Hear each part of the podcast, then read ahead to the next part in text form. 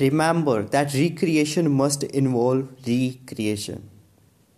After a tiring day at work, it is so easy to curl up on the couch and spend the next three or four hours watching television.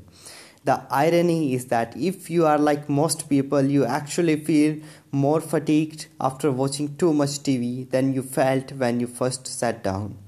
Recreation is tremendously important to a balanced life, but recreation must serve to recreate you. Recreation must res- restore you and bring you back to life. Real recreation will fill you with renewed sense of optimism and energy. True recreation connects you to the highest and best within you while rekindling your inner fire.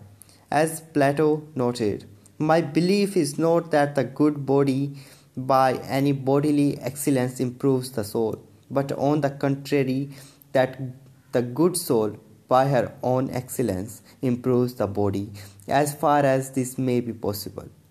Effectively, recreation then must involve some pursuits that suits your soul.